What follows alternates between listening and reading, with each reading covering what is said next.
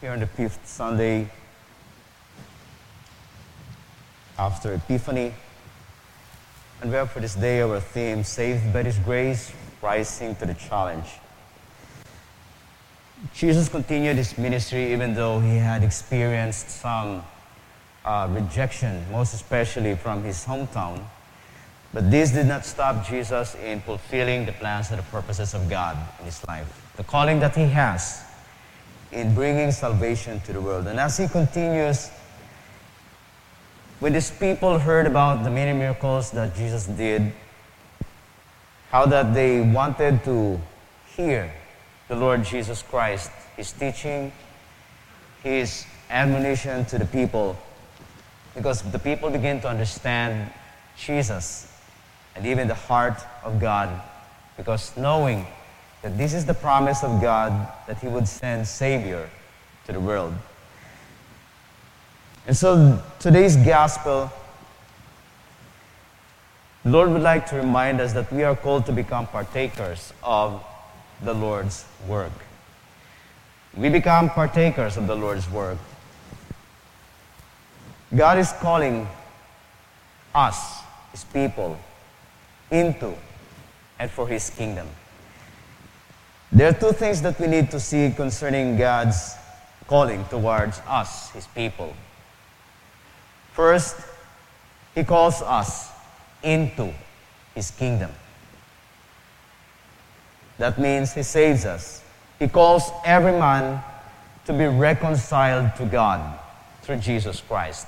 This is God, through Jesus Christ, calling us to be reconciled.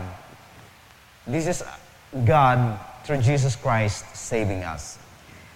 And the second things that we need to see when God calls us, He calls us to become fruitful for His kingdom.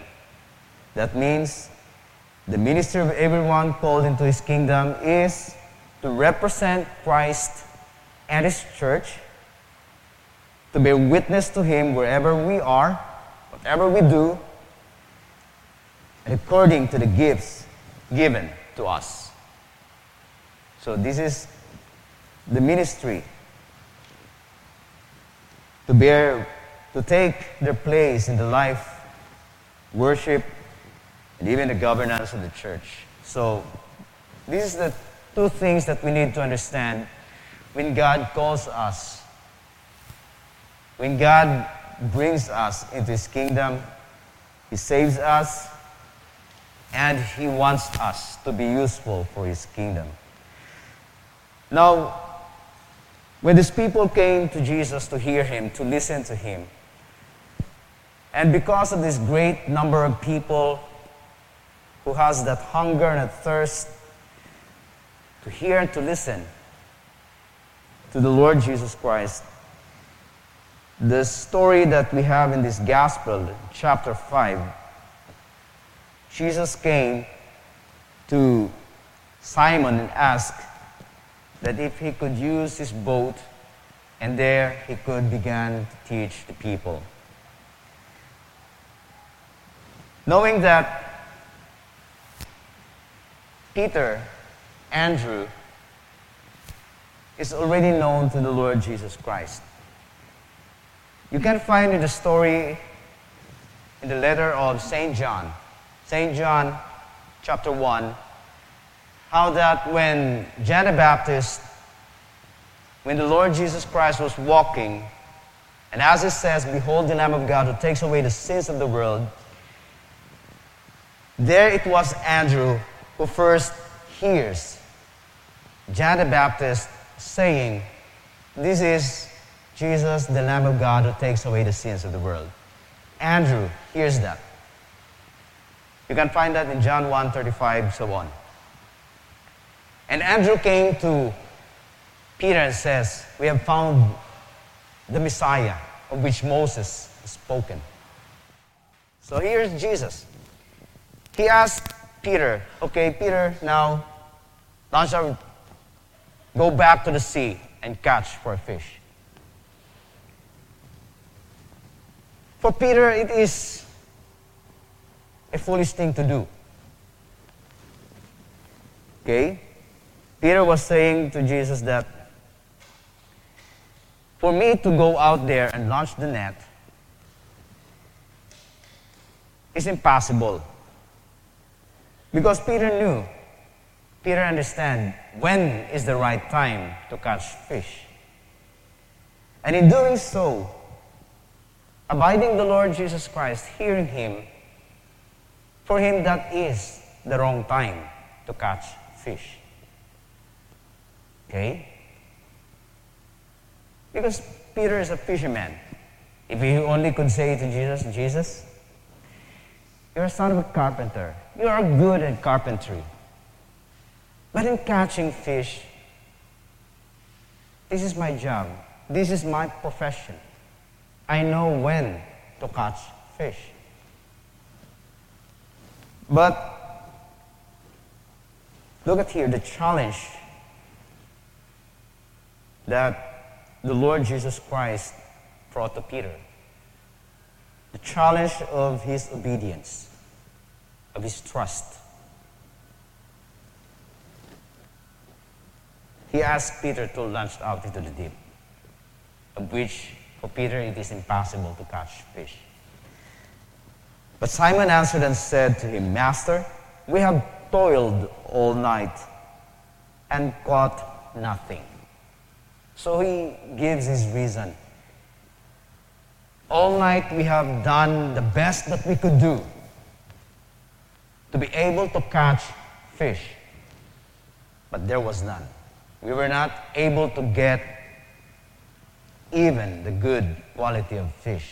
Even just a few, but they... The scripture says they caught nothing. So they go back washing their nets. But Peter did not stop with that reasoning, with his argument to Jesus.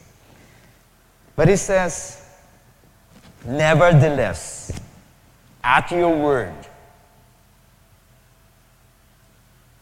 he rises to the challenge, not really understanding what he's going to do. For him, it will be a foolish thing to do. But yet, he rises to the challenge of the Lord Jesus Christ. He says, nevertheless, at your word, I will let down the net. He responded in faith and in trust, in obedience, even though he knew for himself, in his own understanding, that it is impossible to catch a fish. But he trusts God's word. He trusts the word of the Lord Jesus Christ. Just like Mary, when the angel Gabriel came to her, asked her that you would be the mother of God. You will bear in your bosom the Savior. Mary says, how could this be, since I do not know a man? But the Spirit says to her, the power from on high will overshadow you. That which will be born in you is of the Spirit. And so Mary says to the angel Gabriel, let it be according to your word. And so it happened. Same as what Simon says to Jesus. Lord, at your word, okay, I will obey. I will respond in faith and in trust and in obedience. And so it is that what they have toiled all night, catch nothing, but a single word, Jesus, let down your net. They obeyed. They were able to get what they wanted. Blessings comes upon obedience. Pays to obey God.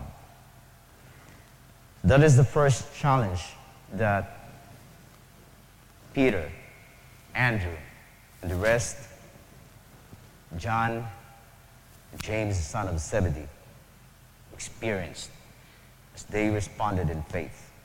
Now in verse eight, when Simon Peter saw, saw it, he fell down at Jesus' knees, saying, "Depart from me, for I am a sinful man, O Lord." For he and all who were with him were astonished at the catch of the fish which they had taken. And so also were James and John, the sons of Zebedee, who were partners with Simon. And Jesus said to Simon, "Do not be afraid. From now on, you will catch men."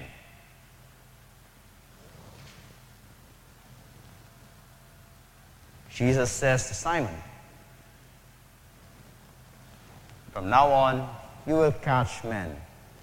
Second challenge that Simon Peter is facing this time is a challenge to follow God's plan for his life.